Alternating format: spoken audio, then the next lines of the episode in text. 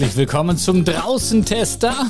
Neue Ausgabe. Und ich habe mir heute ganz was Besonderes für euch überlegt. Nur für euch habe ich gelesen. Ein ganzes Buch von vorn bis hinten. Was bleibt einem auch anderes übrig in dieser arg trostlosen Zeit? Als ein Buch zu lesen. Und ich hatte Glück. Es ist ein schönes Buch, das ich gelesen habe. Ein gutes Buch von Markus Golletz. Die schönsten Motorradtouren Pyrenäen. Wart ihr schon mal da? In den Pyrenäen? Nee, ich auch nicht. Aber ich möchte unbedingt mal hin. Wenn ich ganz ehrlich bin, habe ich bis vor kurzem gar nicht gewusst, wo die sind. Ja, wo die liegen. Ich habe die immer irgendwie mit einem Kindheitstrauma in Verbindung gebracht. Als Kind musste ich immer Kartoffelpyrenäen essen. Aber das ist ein anderes Thema. In dieser Ausgabe Draußen Tester spreche ich mit dem Autoren höchstpersönlich Markus Golletz. Ich habe ja immer gedacht, Reisejournalisten, ha, das müsste man sein. Den Job müsste man haben. Das ist doch eigentlich immer nur Urlaub das ist nicht nur mal so eben ein Urlaub, sondern also ich setze immer für so ein Thema mindestens sechs Wochen vor Ort Recherche an oder habe das bisher gemacht. Mittlerweile kann ich das gar nicht mehr. Deswegen kann ich auch gar nicht keine umfangreichen Motorradreiseführer verfassen. Aha, haben wir wieder was gelernt. Also nicht nur Urlaub, sondern auch viel Recherche. Aber das ist ja klar. In diesem Draußentester unterhalte ich mich mit Markus Golletz über die Pyrenäen. Und ich bin sicher, viele von euch sind ganz heiß darauf, endlich wieder auf den Bock zu steigen und mal eine ordentliche Tour zu absolvieren. Grenzüberschreitend. Ohne Maske. Nur mit Helm.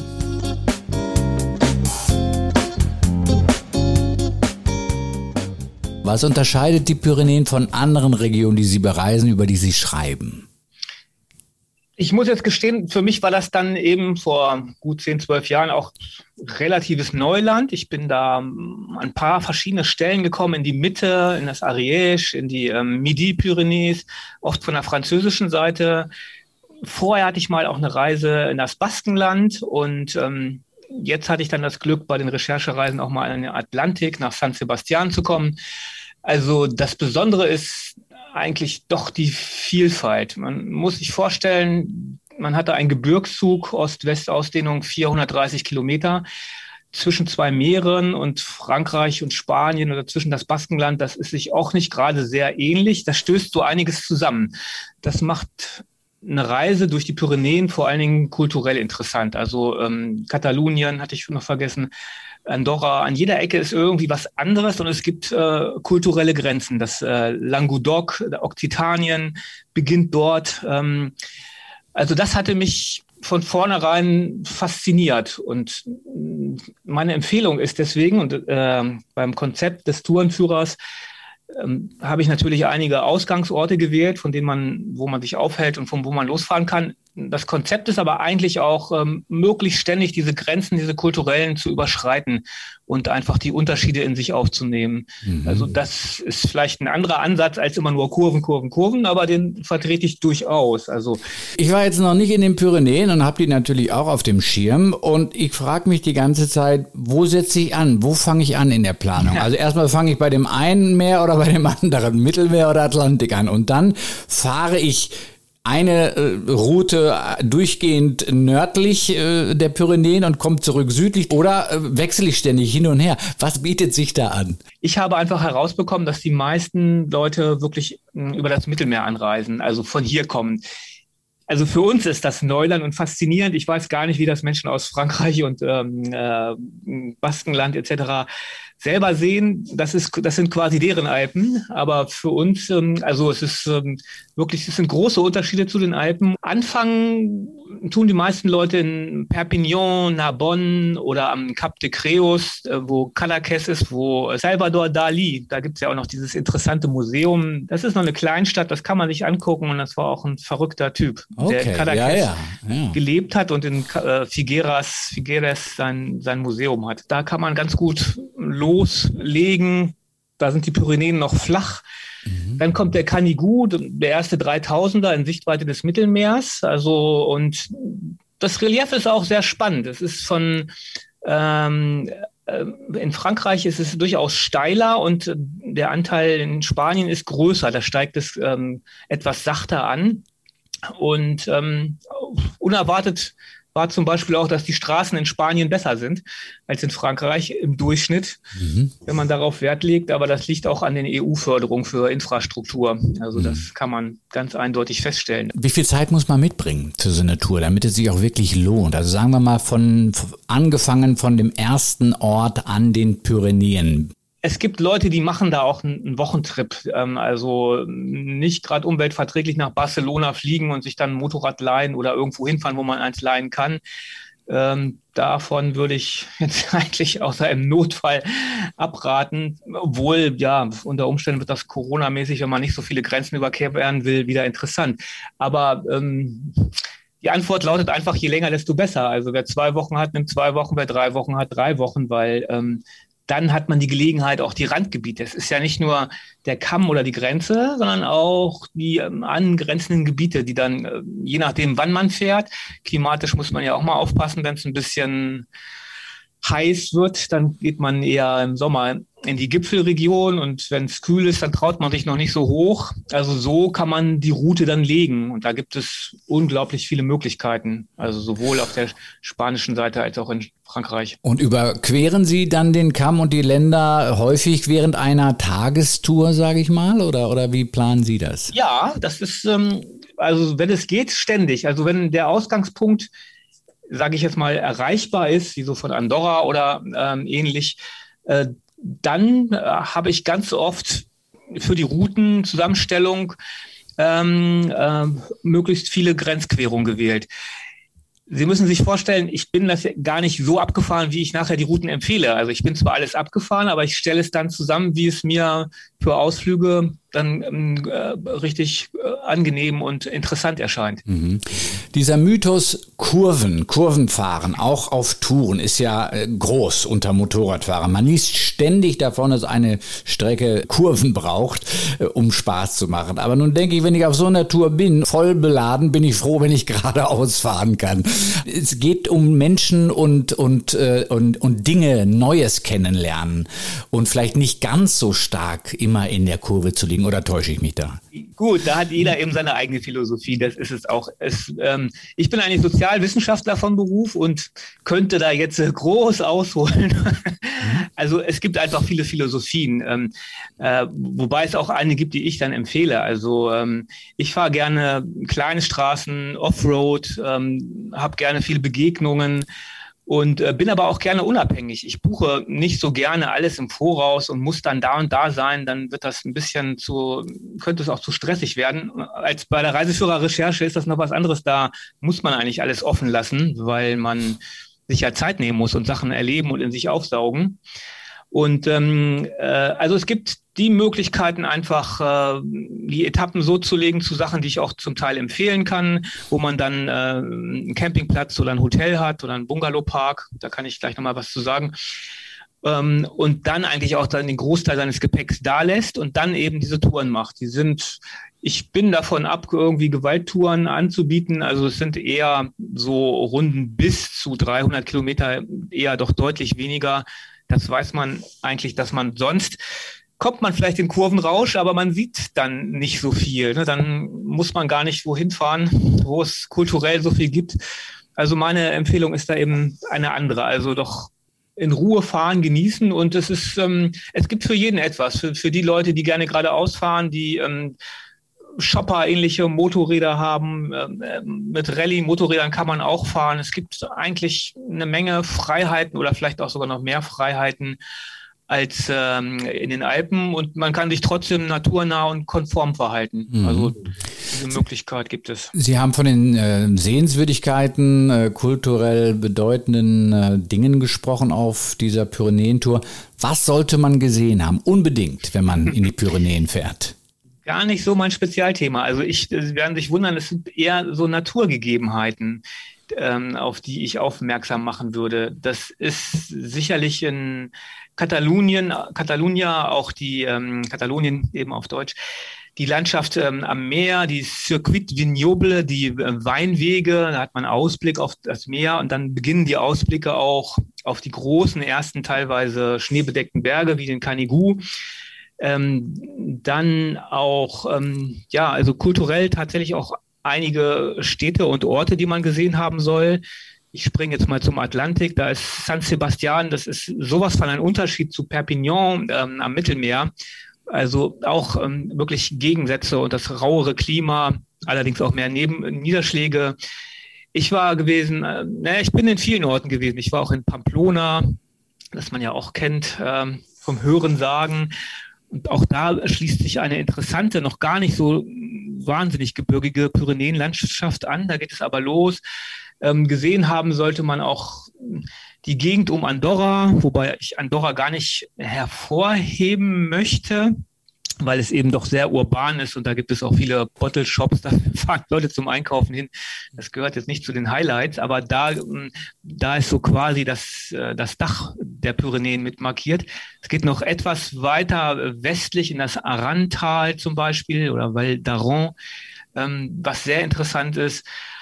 Ähm, das Baskenland hat mich auch sehr überrascht, weil man, wenn man nur das Baskenland aus den Medien kennt und von früher, dann denkt man da an ETA und irgendwelche schlimmen Autonomiebewegungen, die zu, zu Todesopfern geführt haben.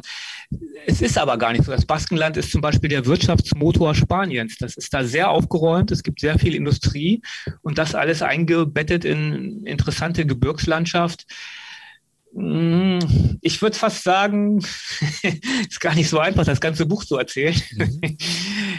Also es gibt viele Sachen, ähm, äh, die man auf beiden Seiten der Grenzen gesehen haben soll. Und die liegen auch nah an den Straßen, die wirklich durch schönste Landschaftsformen führen. Mhm.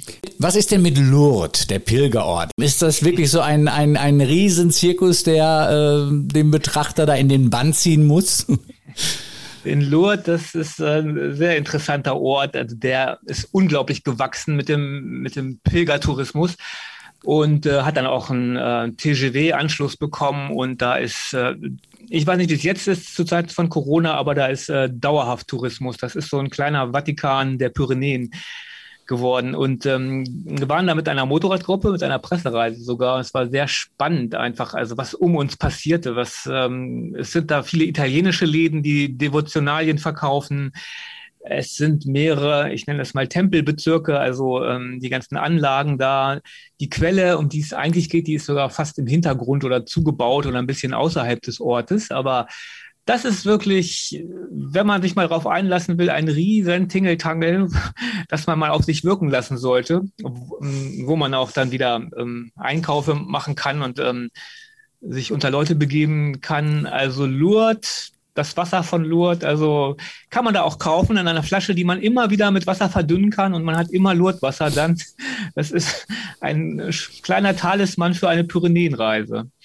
Und übrigens kommt man von Lourdes auch ganz gut dann richtig rein in den, äh, in den Nationalpark der Pyrenäen und ähm, an viele Pässe, die aus der Tour de France auch bekannt sind. Mhm. Also ist eigentlich empfehlenswert, wobei es so mittendrin liegt. Über äh, Lourdes ist ähm, ähm, ja in den Midi-Pyrenäes und ist vielleicht über Toulouse oder Bordeaux so dazwischen zu erreichen. Trabe, mhm. eine Reise wert. Aber also wenn man nicht gerade Pilger ist, sollte man vielleicht woanders übernachten. Wie sieht denn so ein klassischer Tourtag aus äh, für Markus Golletz? Früh aufstehen, spät aufstehen, schnell auf dem Bock, lang bleiben äh, auf dem Bock. Äh, wie sieht's aus?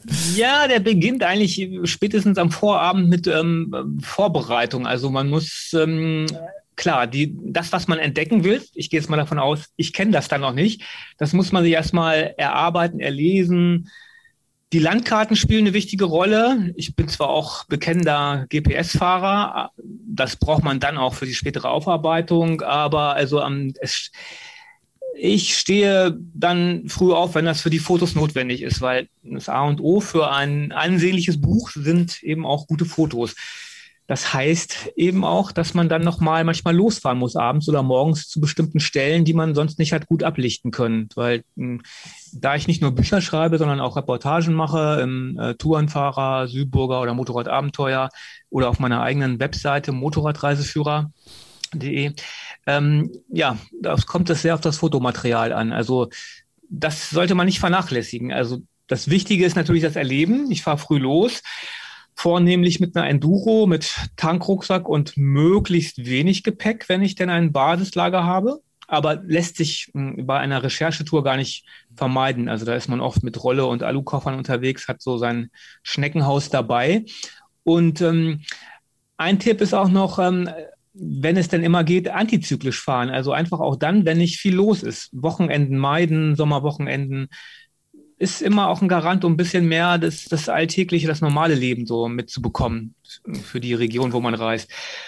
Dann ähm, gucke ich nach ähm, natürlich auch nach Sehenswürdigkeiten, aber eben nicht die Hauptsehenswürdigkeiten. Also ich suche jetzt nicht überall Eiffeltürme, sondern eher die kulturell interessanten Sachen, die am Wegesrand liegen. Das ist ja nun auch die Domäne der Unabhängigkeit des Motorrades und, ähm, und entzerrt auch den ganzen Tourismus. Also man hm. möchte ja nicht. Haben Sie, da ein paar, haben Sie da ein paar Beispiele, was sowas ist, wonach Sie suchen? Ja, also es gibt ähm, äh, viele Natursehenswürdigkeiten, die man eben nur mit dem eigenen Fahrzeug ähm, entdecken kann. Ich sehe hier gerade äh, Canfranc Estation, das ist mittendrin ein, ein Riesenbahnhof, eine verkehrstechnische Fehlkonstruktion, könnte man sagen. Äh, und mittlerweile ein Lost Place. Da bin ich dann auch mal hingefahren. Ich glaube, vom ähm, Camping Isabena, vom Isabenatal aus. Und ähm, ja, dann fährt man dahin. Das ist, es ist vielleicht sogar eine Antisehenswürdigkeit, weil es ein Lost Place ist. Da, da ist niemand, da wird für, für Nutzung gesucht. Das ist, glaube ich, mal ähm, entstanden in der Franco-Zeit und war ein bisschen Bombern äh, Größenwahn. Also irgendwie hat man sich Sachen vorgestellt, die nie so genutzt wurden. Aber da ist eine riesen Bahnhofsanlage, um die man herumschleichen kann, die man sich angucken kann, wo man schöne Bilder machen kann, aber wo nicht unbedingt viele Leute sind. Dann die Natursehenswürdigkeiten sind durchaus viele Schluchtstrecken und Höhlen ähm, oder die vielen ähm, Gänsegeier, die man beobachten kann an einigen Stellen. Also da, ja, das sind steht zwar auch mittlerweile natürlich in anderen Reiseführern drin, sind aber ähm, nicht so Sehenswürdigkeiten, wo man ne, relative Großstädte ähm, anfahren muss, wo man dann schnell als Motorradfahrer sich deplatziert vorkommt, weil man schwitzt, weil man anstehen muss, Schlange stehen, Helm halten. Das, das wollen die meisten einfach nicht. Also es gibt genug Auswahl in den Pyrenäen. Wie planen Sie denn die Übernachtungsmöglichkeiten? Ähm, immer im Voraus, wissen Sie schon am, am äh, Morgen, wo Sie abends schlafen werden? Und äh, was äh, empfehlen Sie? Zelt, Hotel? Ja, ja, also es gibt sogar dazwischen auch was. Also ich ähm, bei meiner letzten Recherchereise, da ging es quasi um eine, die Buchüberarbeitung. Die müssen die Autoren immer gratis machen und dürfen dann wieder an, die, an dem Erlös des neuen Buches profitieren. Ähm, da war ich in einer Region verstärkt und da war ich auf einem Campingplatz. Der hat aber auch ähm, Bungalows. Das ist ähm, Camping Isabena im Isabenatal in Aragon eine sehr gute Ausgangslage, weil man in, in die Richtung, in die man fahren kann, ganz viele verschiedene Landschaftsformationen hat. Äh, Sierra-Landschaften, karge, aber auch Wald und das Hochgebirge. Und ähm, da bin ich dann auch geblieben und habe ähm, immer wieder von da aus was machen können. Sonst bei den Erstrecherchen, wo ich quasi Neuland entdeckt habe, ähm, habe ich das spontan gehandhabt. Also Frankreich bietet da ganz gute Möglichkeiten mit den Chambre d'Hôte und den äh, Camping à la Ferme. Das sind oft private Übernachtungsmöglichkeiten, ähm, wo man, ja, heute kann man auch mal schnell wo anrufen oder per Smartphone sich irgendwo einchecken, aber ähm, ich habe es eigentlich meistens äh, immer spontan gemacht und es war immer was frei. Mhm. Also, aber eben, das war dem geschuldet, dass ich eigentlich nicht genau sagen kann, wie lange irgendwas dauert und wann das Licht weg ist und wann ich wo zu Abend bin. Und ähm, im Sommer ist Camping immer auch eine sehr gute Lösung für mich jedenfalls. Also man kann durchaus durch den Tag fahren und am Abend dann relativ bequem irgendwo einchecken, ob in einem kleinen Hotel, Motel oder auf dem äh, Campingplatz. Ähm, genau, also das ist durchaus möglich, äh, wenn man mal ähm, höflich ist oder denkt, dass es zu Engpässen kommt, äh, vorher mal anrufen. Es gibt auch ähm, viele Stellen, ist nicht jedermanns Fall, aber wo man auch wild campen kann, wo das auch erlaubt ist oder wo es als Bivakieren gilt, ist manchmal auch ganz großes Kino, wenn man einfach wirklich an einem Bergkamm ist und äh, Sonnenaufgang oder Untergang schön sehen kann am nächsten Tag. So. Mhm. Also ähm, da gibt es auch einige Möglichkeiten. Also ich sehe das nicht so verbissen und ich war mm, oft allein, manchmal zu zweit unterwegs und das war eigentlich kein Problem. Wie alles nach der Corona-Zeit wird oder wie das in der absoluten Hauptsaison aussieht, na, da muss man ein bisschen gucken, aber für einen Einzelreisenden ist eigentlich immer irgendwo ein Plätzchen frei. Erzählen Sie doch mal ein bisschen über die Leute, die Sie äh, kennengelernt haben, denen Sie begegnen, gerade auf der Pyrenäentour. Ja, das ist äh, für unsere Zungen, äh, hört man da allerhand Kauderwelsch. Also äh, das katalanische, ähm, Katalonien hat schon einen großen Anteil an den Pyrenäen. Also das reicht ja von, ähm, ähm, von Barcelona bis Andorra und noch weiter rein.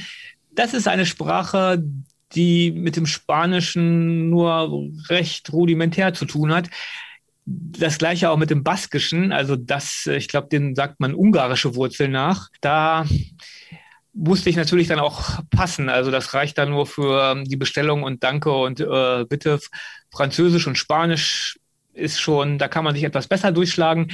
Die Begegnungen ähm, sind ja durchaus interessant. Also ich habe oft mal mit, ähm, mit Wirten gesprochen am Cirque de Gavani. Das ist so ein Felskessel mitten in den zentralen Pyrenäen der mir auch seine, sein Anwesen zeigte. Und oft haben die Leute, die drinnen wohnen, in, in unwirtlicheren Landschaften, auch was viel mit Landwirtschaft zu tun, haben Tiere. Also oft habe ich auch mit Käsebauern gesprochen äh, oder da auch was gekauft. Das sind eigentlich immer schöne Begegnungen. Oder auch ganz anders dann wieder Kontrast, die, die, die trockenen äh, Gegenden ähm, äh, von Aragon, wo man irgendwie ein Mütterchen mit Kopftuch trifft, die an den Weg weisen kann. Das sind eigentlich schöne Momente. So, also nicht nur, wenn man da mal am Tresen steht, aber auch da ist es schön, wenn man kleine Läden und das Lokale aufsucht.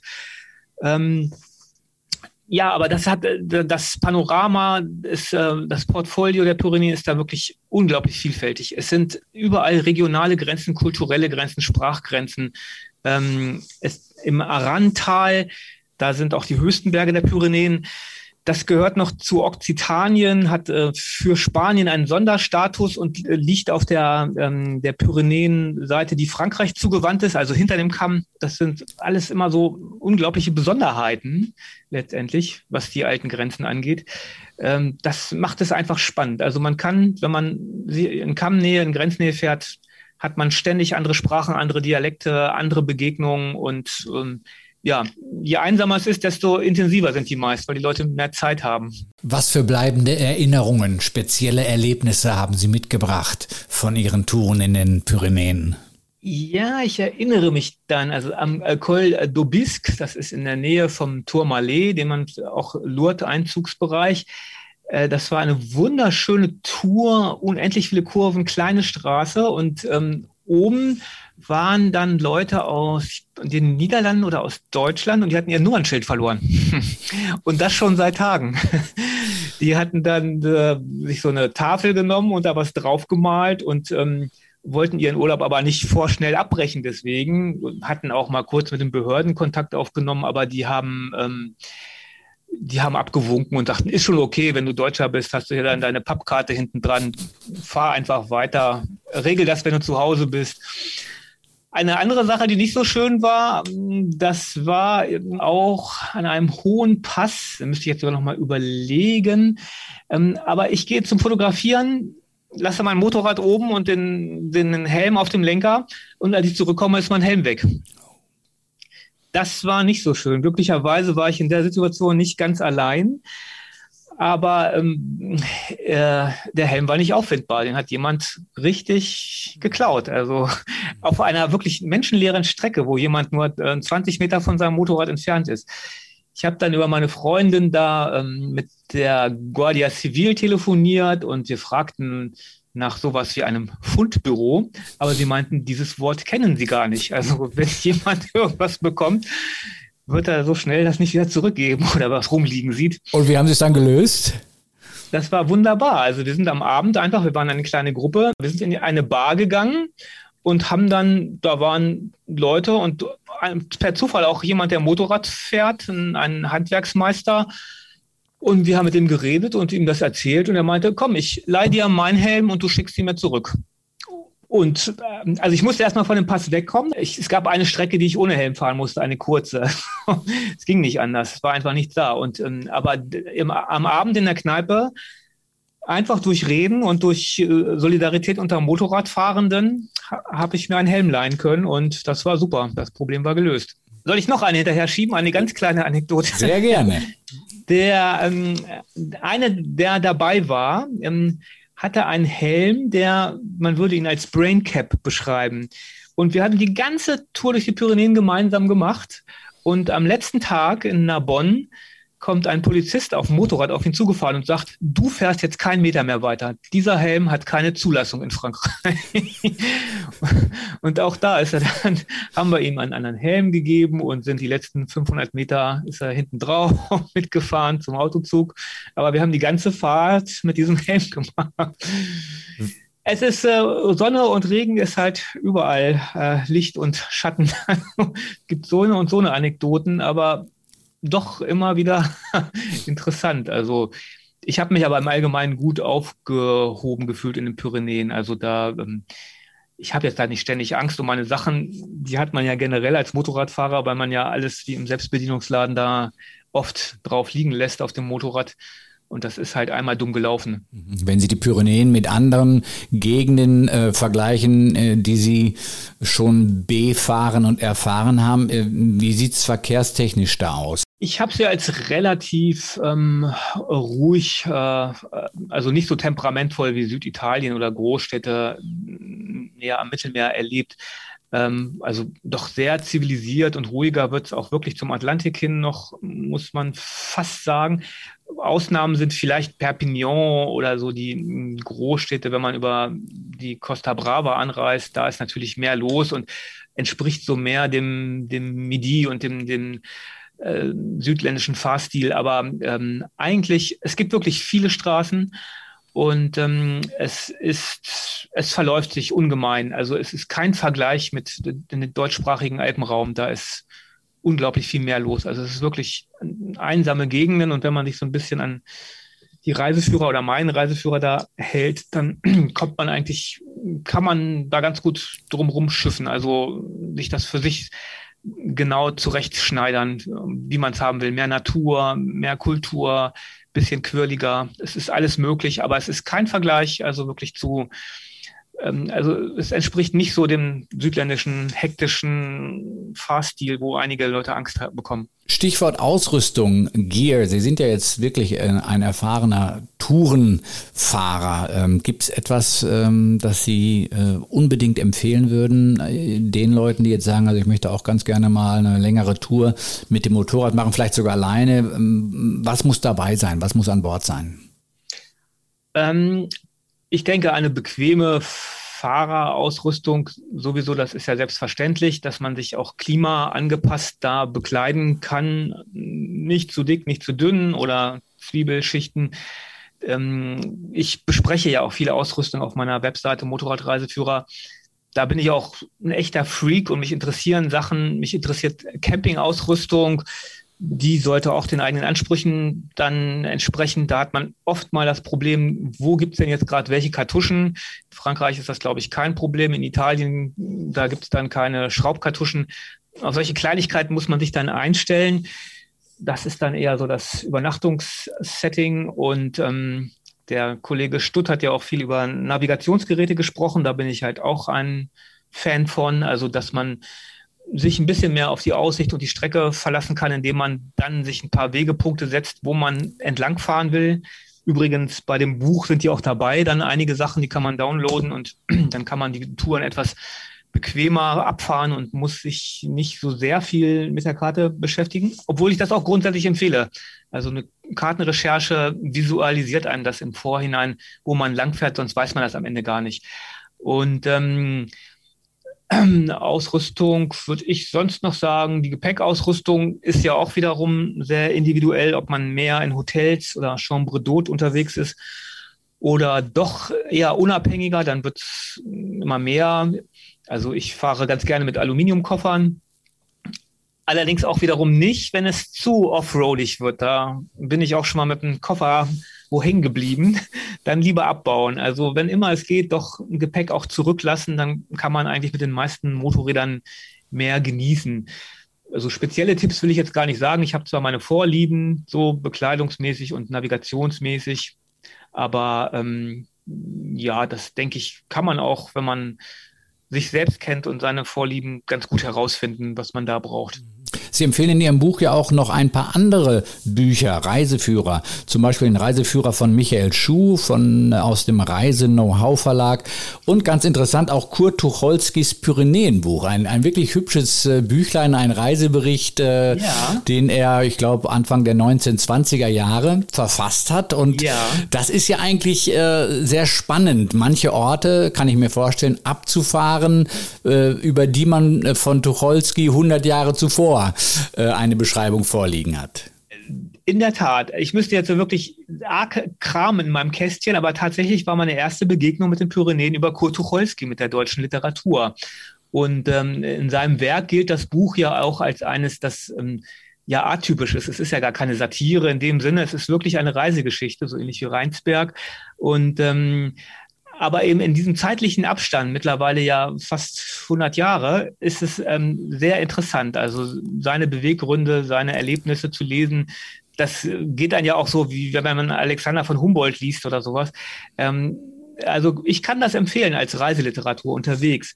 Ich, es gibt noch eine Menge andere Kollegen, die da geschrieben haben. Der Motorradkollege Dirk Schäfer hat auch mal ein Motorradbuch geschrieben. Das ist auch sehr schön. Meine Büchlein sind die dicksten. Also ich denke, ich habe mich damit mal länger intensiv beschäftigen können. Da hat man so ein bisschen mehr von. Und der Hans-Michael Engelke hat auch noch was geschrieben. Das ist ein bisschen mehr bildorientiert und ist wahrscheinlich ja eine schöne sonnige Reise in einige Gebiete gewesen. Ähm, hat vielleicht nicht so den Reiseführer-Anspruch, sind eher so Reportagen. Aber alles hat seine Berechtigung und ähm, Michelin, Michel, Michelin hat auch ein paar sehr schöne Bücher, wenn man einfach was nachschlagen will oder gute Detailkarten haben will. Also da hat man doch eine gute Auswahl, die auch ständig aktualisiert wird. Und wie sieht's aus mit dem Kartenmaterial? Was empfehlen Sie da? Genau, also da hat man wirklich sehr schöne Karten. Die Michelin-Karten sind da natürlich führend, auch auf beiden äh, Seiten der Pyrenäen und Andorra. Ähm, die gibt es mittlerweile nicht nur in einem 200er, sondern auch in einem 150.000er Maßstab oder sogar ähm, 1 zu 100.000 für einige Regionen. Aber dieses 150.000, das ist Wahnsinn. Also es gibt so viele Straßenqualifizierungen. Man weiß schon, man kann schon sehr genau sehen, ist das jetzt eine Dangerous Road, ist die Off-Road oder ist es noch asphaltiert? Alles wichtige Informationen. Also das ist super. Mhm. Übrigens, die digitalen Karten haben da auch nachgezogen. Die sind ja dann im, durch das Reinzoomen, die topografischen, das ist der Hit, wenn man auch mal Höhenlinien braucht oder so, die kann man gleichzeitig dann auch zum Wandern benutzen. Also da besteht eigentlich kein Mangel letztendlich. Fassen wir mal zusammen. Egal wie man anreist und wo man startet, ob am Mittelmeer oder am äh, Atlantik, äh, man muss schon ordentlich Zeit mitbringen, idealerweise vielleicht zwei Wochen wenigstens, um äh, die Pyrenäen auch ausgiebig zu erfahren und, und äh, zu besichtigen. Ähm, es macht Sinn, die Berge, den Bergkamm häufiger mal zu überqueren, auch während einer Tour, also nicht schnurstracks immer eine Linie gerade und dann hinterher umkehren. Und es gibt vor allen Dingen viele Details, die es sich lohnen, in den Pyrenäen zu entdecken. Und da ist ja gerade Reiseliteratur auch sehr hilfreich, denke ich mal, wenn man den einen oder anderen Tipp kriegt. Exakt. Also mein Buch ist zugeschnitten auf Leute, die auf zwei Rädern unterwegs sind, also auch von der Reisegeschwindigkeit und auch das, was man erreichen kann. Also diese, die Sehenswürdigkeiten, die Kultur findet eben auch am Wegesrand statt. Und das war mir sehr wichtig, dass man die Pyrenäen nicht nur als reines Kurvenrevier sieht, sondern das eben auch kennenlernt und ich finde, Sie haben das gut zusammengefasst. Es liegt ja jetzt ohnehin eine sehr, sehr ruhige Zeit hinter uns, zu ruhig. Das steht fest. Äh, wir ja. hoffen alle, dass wir nach vorne blicken können und Neues erleben können. Was steht denn auf Ihrem Plan als nächstes, wenn möglich? Oh, ich habe ein Projekt im französisch-italienischen Reuertal. Da hat es im Oktober Unwetter gegeben. Und ähm, da ist äh, eine Straße, die von ähm, Italien über Frankreich wieder nach Italien geht, die ist 40-fach unterbrochen. Das alles noch zusammen mit der Corona-Situation und ähm, das möchte ich äh, fotografisch und in Form einer Reportage untersuchen und ähm, erleben. Also eine Reise zu den Menschen, die da gerade was wieder aufbauen. Das interessiert mich. Also deswegen werde ich mich so im Grenzgebiet von Italien und Frankreich aufhalten, dann, wenn es wieder geht. Und ähm, ich habe noch eine Reportage geschrieben über das grüne Band, die alte, die ehemalige Grenze zwischen Ost- und Westdeutschland. Und wenn es ganz gut läuft, man träumt ja gerade ein bisschen, vielleicht nochmal wandern in, im Val Grande in der Lombardei, so zum, zum Ausklang. Ich kann nur hoffen, dass all die Wünsche in Erfüllung gehen. Die schönsten Motorradtouren Pyrenäen von Markus Gollitz erschienen im Bruckmann Verlag für 19,90 Euro. Und das war der Draußentester für heute. Mit meinem Gast Markus Gollitz, unter anderem Pyrenäen-Experte. Ja, bleibt zu hoffen, dass ihr bald eine schöne Tour auf dem Schirm habt und die auch tatsächlich durchführen könnt. Wir hören uns bald wieder. Bis dahin sage ich Tschüss und ciao, ciao.